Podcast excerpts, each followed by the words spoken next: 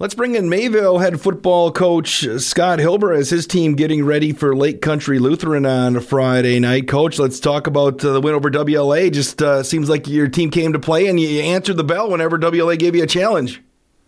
Yeah, our fortunes finally changed this year. You know, after many close games against some really good teams. You know, unfortunately, we've been losing the turnover battle and and uh, and also on penalties and big plays. And Friday night was just a different story. Our kids really worked hard this week, and we knew a big win at WLA would exercise a lot of demons on our team this year. So.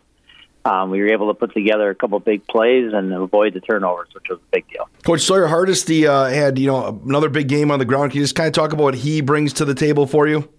Well, he just brings that toughness and that desire, you know. And then I mentioned in the post game that we kind of get caught in the in the ratio game, trying to get touches of different kids. And our mindset was different. Friday night, we said, you know, we're going to find where the bubbles are, and we're going to attack them. And we don't know, we don't care how we attack them. We're just going to find out what hand is the best hand for us. And it was Sawyer that night he had over he had over 30 carries, which is not usual for us, but that's probably what we're going to do going forward.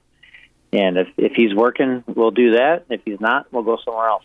You know, Coach, you've had a couple of big runs in the postseason the last couple of years where people maybe circled Mayville a little bit. Now you're kind of on the opposite end here. You're kind of the hunters now this year, aren't you?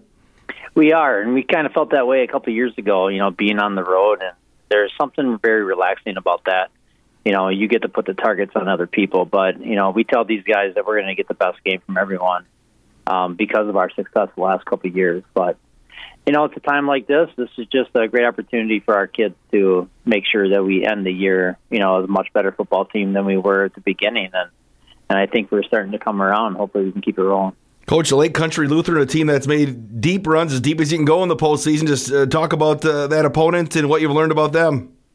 Um, you know, we saw them earlier this year in the scrimmage. They came to our place for for a scrimmage earlier in the year, and they certainly look a lot more explosive now than they did back then. So, um, you know, in usual, they they're multidimensional. They throw a lot at you in terms of formations and, and schematics, and uh, they can run the ball effectively. You know, in the I formation, but they can also spread it out and take advantage of these ends. So, there's some matchup problems that we get to try our best to to overcome um, but we're just going to come in the game and, and play a physical brand like we normally do.